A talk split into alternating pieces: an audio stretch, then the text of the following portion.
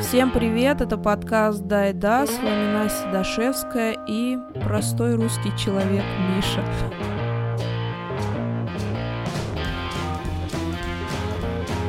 Поколение 30-летних и более молодых россиян, кажется, не видели и не проживали длительного национального потрясения, ну там голод, катастрофу или войну.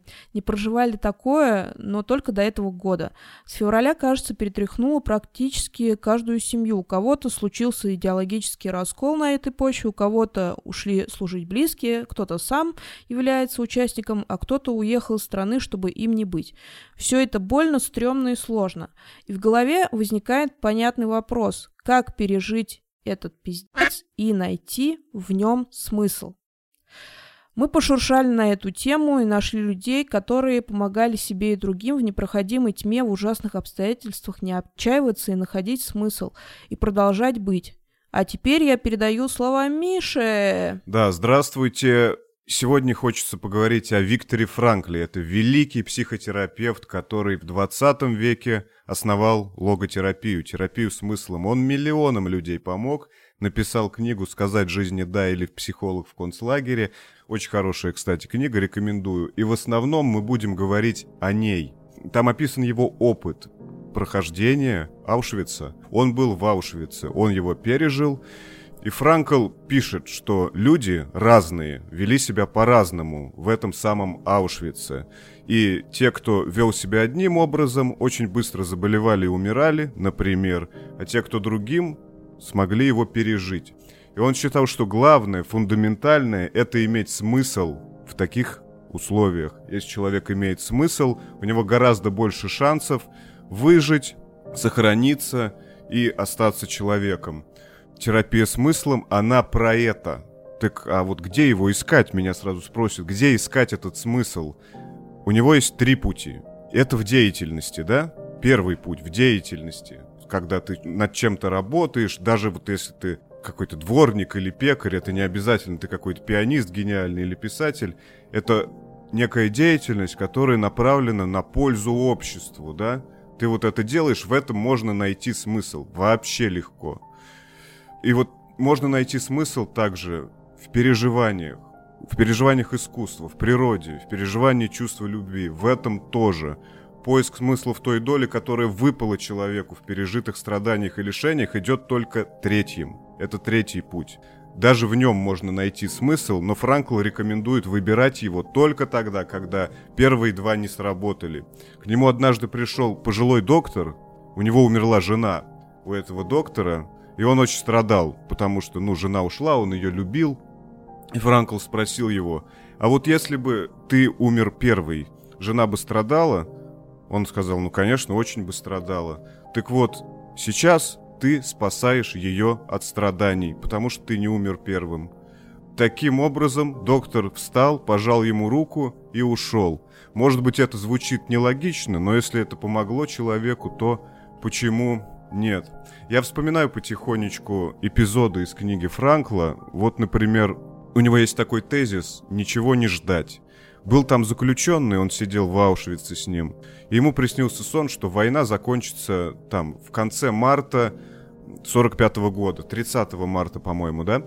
И когда 30 марта наступило, а война не закончилась, он на следующий день заболел тифом и умер от расстройства, от печали, что сон приснился, он этого очень ждал, и она не закончилась. И Франкл здесь рекомендует ничего не ждать вообще. И никаких точных дат себе в голове там не устанавливать. Все должно идти, как идти, а вы как бы должны делать свое дело постоянно. И не более того. Тут бы я перешел плавно от Франкла к стоицизму. Важно очень принятие реальности. Был бред помилования у тех, кого везут в Аушвиц. Они думали о том, что, значит, сейчас все будет по-другому, сейчас они там убегут или их спасут. Этого не будет. Это только сводит с ума, это заставляет страдать, это только бьет по психике. Если ты попал в такие обстоятельства, реальность нужно принимать. А самые классные ребята в принятии реальности – это философы-стоики. В начале нашей эры они были, и они ввели понятие такое, которое сегодня называется локус контроля. Есть вещи, на которые мы повлиять не можем. Есть вещи, на которые мы повлиять можем. На большинство вещей в мире мы повлиять не можем вообще никак. Был такой римский император Марк Аврелий. Он был одним из лучших римских императоров, не из тех, которые плохие, типа Нерона, а он прям нормально правил, и он был философом заодно. Так вот, этот самый могущественный человек в мире, он и то постоянно писал, что есть вещи, на которые он не влияет и повлиять не может, и никогда не сможет. Почему это так важно? Если человек думает, что он может повлиять на вещи, на которые повлиять не может, он сходит с ума. Нельзя повлиять на характер других людей, на политические события. Нельзя. Это надо просто принять. Иначе ты будешь в истерике, в тревоге и так далее. И все. И стойки очень часто это твердили. Так вот, Франкл тоже говорит о принятии, потому что без принятия ты уже не сможешь как бы жить, работать и находить свой смысл. Ты будешь только спрашивать судьбу, гневить небеса, орать на небеса, почему все так случилось. Это вызовет только страдания и больше ничего. Здесь я бы хотел перейти дальше, к тому, что реальность вообще нас не готовила к таким событиям. Мы родились после развала Советского Союза, кто-то до, чуть-чуть, чуть-чуть до наше поколение, да, и нам все время рассказывали, что вот бери о жизни все, общество потребления, там, сникерс и все остальное, мы вошли в мировой капитализм. А мировой капитализм, он, он не предполагал смерти, он не предполагал страданий. Его ценности были в том, что нужно заработать денег, там, купить мебель из Икеи, взять ипотеку. Он вот это распространял. А тут раз, и ценности, которые были раньше, они все нарушились. Оказалось, что нам рассказывали фигню, потому что жизнь нам предлагает совсем другое. Жизнь не такая. Жизнь это не реклама из телевизора. Жизнь это вот это. Это иногда страдание, иногда боль, иногда смерть. Иногда она, конечно, прекрасная, но это тоже надо понимать и принимать. И, естественно, люди это увидели, и у многих началась истерика, у многих начались проблемы. Это культура, массовая культура, которая не только у нас, она во всем капиталистическом мире, поскольку так удобнее воспитывать потребителей. И это важный момент для того, чтобы понять, что ну, мы живем вот в такой матрице определенной, в которую нас поместили. А история человечества и мир, он так-то вообще другой. И относиться к нему надо по-другому. Чтобы не поехать кукухой. Дальше я опять бы перешел к Франклу, чтобы привнести какие-то рекомендации, да? Интерес к жизни. Вот он говорил об интересе к жизни. Он сидел в этом Аушвице и думал, что со мной будет дальше. Он смотрел про себя кино. Он полагался на судьбу и смотрел это как кино. Кто-то может сказать, что как же так можно, какой ужас там. Это же там нивелирование его страданий, но он сам так делал, и он сам говорит, что так можно, и он сам говорит, что это помогло. Если смотреть на себя как на героя кинофильма и вот думать, а что же дальше со мной будет, это помогает, по его словам. И если он сам так делал, наверное, он имеет право об этом писать, да, несмотря на то, что критики его страшно громили. Вообще книга Франкла, самый главный тезис, это про то, что ты выбираешь, как смотреть на мир. Что бы ни было, какой бы ужас ни происходил, всегда твое восприятие в твоей власти. Мир вокруг не в твоей власти, люди вокруг не в твоей власти. Даже животные там, дикие, бродячие, не в твоей власти, но восприятие происходящего в твоей власти. И он как бы доказал это даже из Аушвица. Даже там он обращал внимание на что-то красивое, на закаты, там, на рассветы, звучу как песня Стаса Михайлова, да? Но вот это все там на туманы, океаны. И если сказать об этом человеку, который сегодня страдает, многие скажут, что какая красота, какие закаты, какие рассветы, я страдаю. Ну вот человек сидел в Аушвице, он тоже очень сильно страдал. У него очень была высока вероятность смерти. Тем не менее он это делал, и он говорит, что это ему помогало. Так что, если хочется избавиться от страданий, наверное, наверное, его стоит послушать. Еще следующий тезис. Вся история человечества, она так или иначе соприкасалась со смертью. Люди всегда умирали там от голода, от эпидемии, от войн, просто от плохой медицины. И рядом шла религия, любая религия. На Востоке там буддизм, даосизм, ислам, у нас это было православие, католичество, там христианство в Европе, в России. И оно помогало, потому что оно давало ответ на проблему смерти. Смерть всегда была рядом. Смерть всегда была где-то здесь, и люди ее часто видели.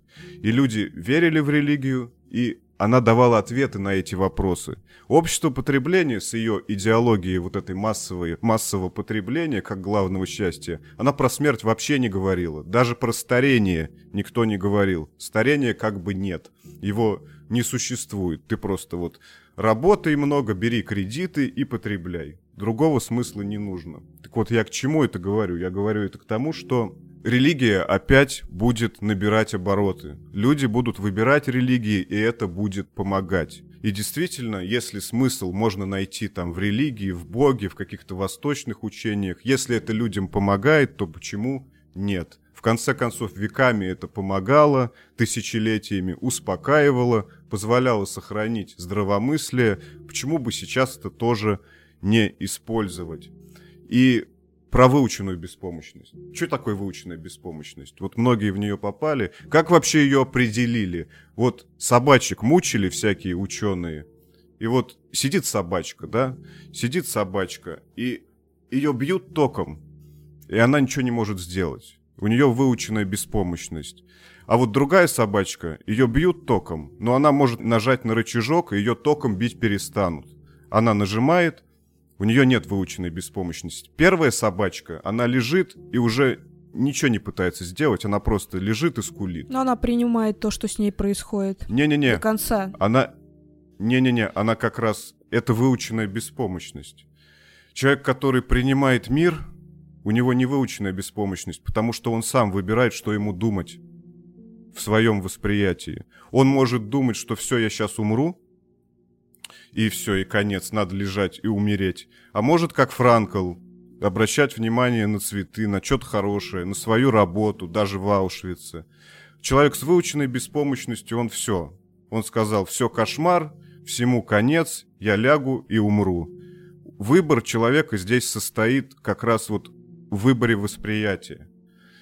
И чтобы в нее не попасть, надо выбирать какую-то позитивную для себя картину в самых ужасных условиях. Нужно верить, что деятельность и работа имеет какой-то смысл. Даже страдания полезно верить в то, что страдания имеют какой-то смысл.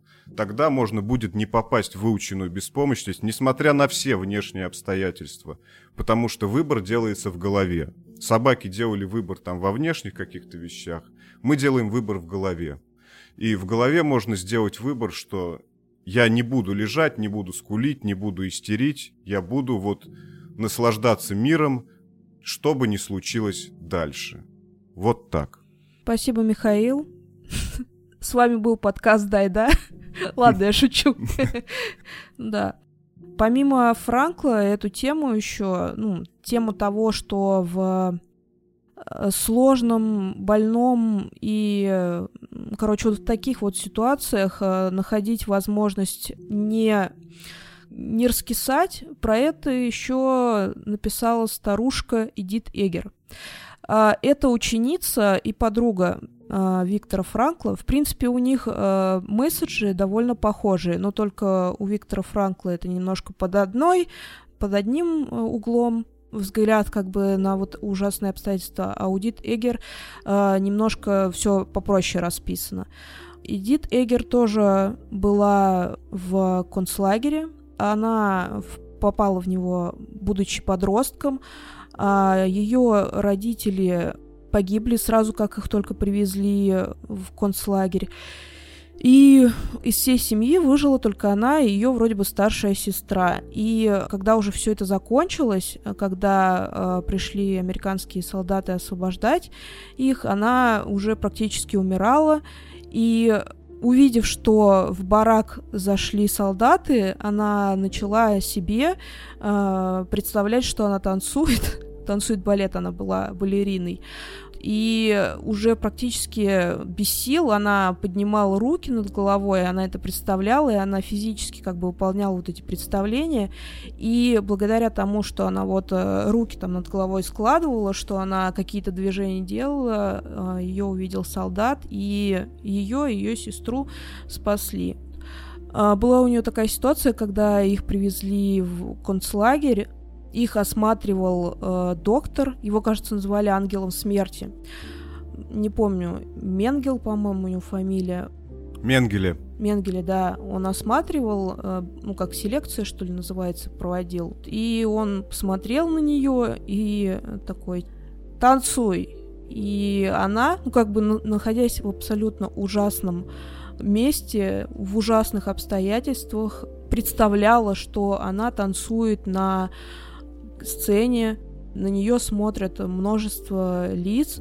Она, стоя в бараке э, на бетонном полу, танцевала для этого доктора, и это ее спасло от смерти. Так что предлагает Эдит Эгер? Она предлагает тоже, у человека всегда есть выбор. А человек может быть жертвой и осуществлять виктимное поведение, или человек может э, выбрать другой путь. Путь, как сказать, адекватного существования, что ли, несмотря на обстоятельства, делать то, что ты можешь делать, и будь что будет. Что вот это вот выбор — это последняя свобода, которая есть у человека. Ну, принять обстоятельства таковыми и как бы страдать. И действовать в них максимально. Да, не впадать в какой-то паралич и как бы продолжать жить, несмотря ни на что. Эдит Эгер э, в 50 лет получила научную степень, она написала диссертацию, и э, в 90 лет она написала вот эти, по-моему, две книги. Сначала там «Дар», была книга, вот где она рассказывает, что она была в концлагере, и еще одна книга, не помню какая, загуглите. Интересно, что эти два человека, у них, в принципе, подход идентичный к проблеме к поиску смысла, что там в самых ужасных обстоятельствах есть возможность не прогибаться и есть возможность управлять своим восприятием, чтобы не сойти да. с ума. У меня есть несколько вопросов. Ну, допустим, про выученную беспомощность. А человеку для того, чтобы принять действительность, ему нужно все-таки пройти этап принятия того, что происходит то что ты не сразу такой видишь, что там что-то ужасное с тобой происходит, и ты такой, ну, я выбираю быть там клевым чуваком и все это порешать и, короче, жить счастливо. Все-таки какой-то промежуточный этап есть. Человеку нужно время для того, чтобы понять, что делать, во-первых, и человеку нужно время, чтобы принять то, что с ним происходит. Вопрос в том, сколько у него этого времени есть, да ведь? Смотри, чем четче границы локуса контроля, тем меньше времени уйдет. Если границы того, на что он влияет и на что не влияет, в его голове размытые, то будет много времени уходить. Если он четко понимает, что вот на это я не влияю, а на это я влияю, то будет все очень быстро. Потому что он понимает, что нечего переживать за то, что от него объективно не зависит какие-то события огромные в мире объективно от него не зависят. Кстати говоря, ты вот сказала про эту женщину, ученицу Франкла, которая mm-hmm. танцевала балет, я вспомнил, что Франкл в концлагере, он представлял, что он стоит за кафедрой в университете да, да. и учит студентов там в огромном зале. Он тоже представлял позитивное такое будущее для себя. Ну да, он не концентрировался на том, почему он оказался в этом лагере, потому что задавать этот вопрос было как минимум... Это бессмысленно, потому что вот так сложились обстоятельства. Ну вот такова жизнь. Ответа на этот вопрос нет. И оба оба человека этих, и Франкл, и Эдит, они предлагают, да, смотреть в будущее. И что важно при этом? Представлять, ну, допустим, картинку, вот как Франкл, в каком он там пиджаке стоит, как на него смотрят, типа максимально подробно а, задать тебе эту картинку, там можно запахами, можно без запахов, и это как бы флажок, который будет на расстоянии от тебя находиться, а, он тебя будет ориентировать на то, для чего стоит жить. Я думаю, что да, стоит жить для того, чтобы потом другим людям помогать справиться. Но у Франкла, кстати, была еще деятельность, помимо того, что он представлял себе какие-то штуки там в будущем, то он еще проводил работу с людьми. А, он помогал осужденным предотвратить самоубийство, то он помогал людям. Ну вот у него была эта деятельность, которая давала ему смысл. Он был врачом там. Да, да. Он был врачом, он лечил от болезней, старался помогать осужденным в концлагере, заключенным. Осуществлял психологическую поддержку в таких условиях. Но он не только психологическую, там то он все болезни лечил, как я понял. И тиф, и не тиф, они же болели всем. Немцы им не давали врачей. Поэтому этим занимался Франкл, поскольку у него было образование. По поводу бреда помилования. Чтобы не попасть в этот бред помилования, получается, допустим, человеку, который грустит, ему надо просто сесть и на листочке выписать по события, на которые он влияет, и на которые он не влияет. Но мне кажется, такая штука, она поможет эти границы выстроить. Может быть, кому-то поможет, но на самом деле человек, по большому счету, влияет на свои мысли и там на свою квартиру. По большому счету, один человек, он не влияет более ни на что. Даже римский император Марк Аврелий, он часто повторял, что он не во власти над многими мировыми процессами, хотя это был самый могущественный человек в мире на тот момент. И, по сути, мы мало на что вообще влияем, кроме своих мыслей. Даже на свое окружение мы очень мало влияем, потому что у каждого человека тоже свои мысли. Свои мысли, своя жизнь, своя голова. Да. Частично можем, конечно, влиять, но не полностью. Все равно каждый человек думает сам, и другого человека ты изменить не сможешь. Про общество потребления.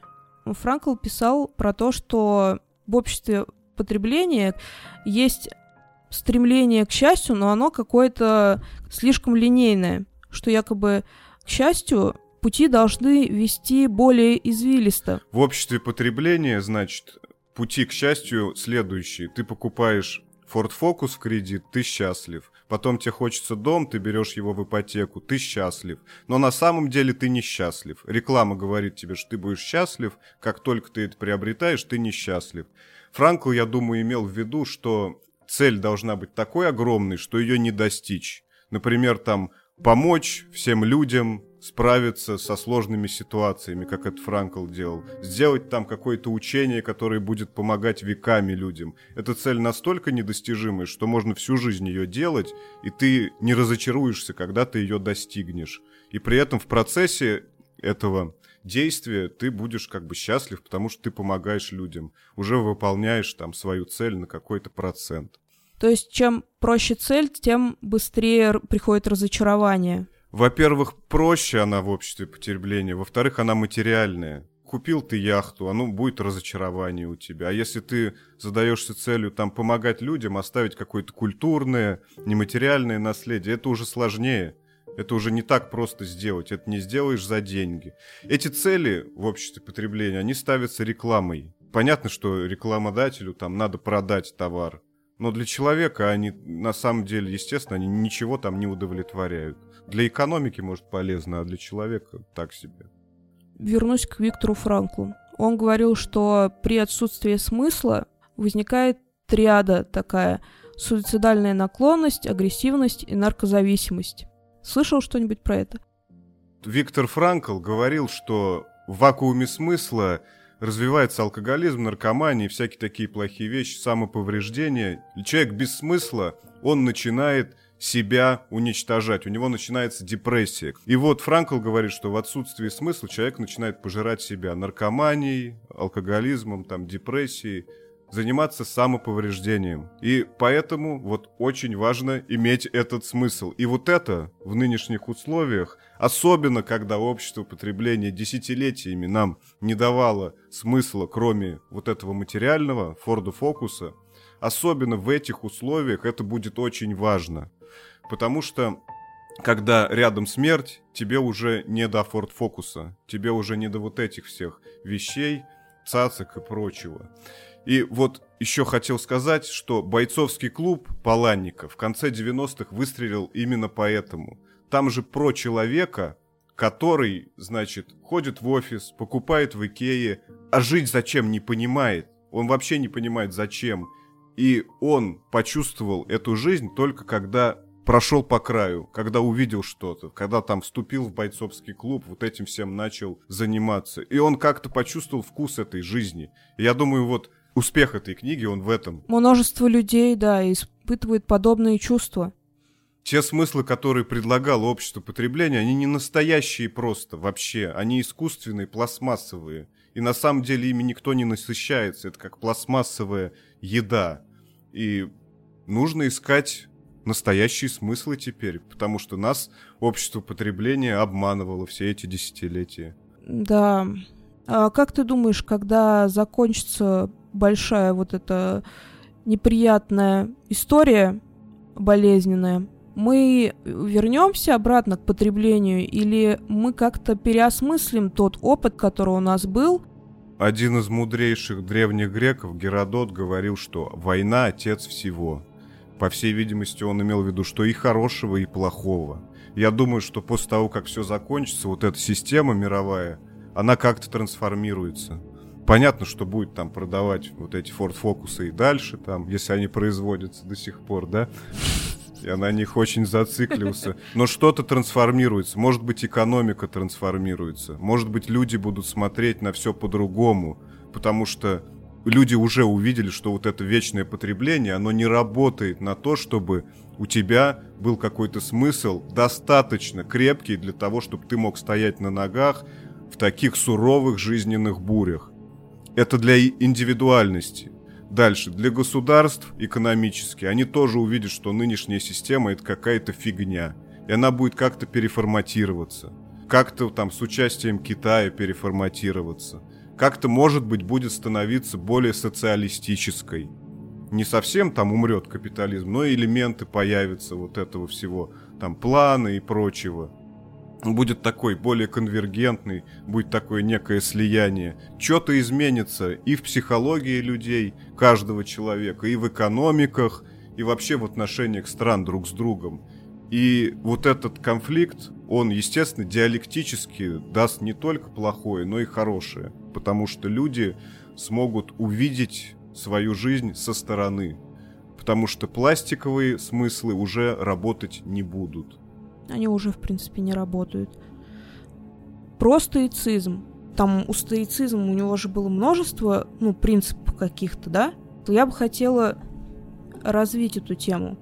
Про стоицизм, если рассказывать, его вот один из столпов стоицизма — это Эпиктет. Человек, который, по-моему, 20-30 лет был в рабстве просто. Он был в рабстве, и он как-то нашел способ не поехать кукухой в этом рабстве, потому что потому что ему даже сломали ногу в этом рабстве. Его ударил хозяин, он его бил, бил, и по легенде Эпиктет сказал, вы сейчас мне сломаете ногу, если вы продолжите меня бить. А когда она сломалась, он сказал, вот вы сломали мне ногу.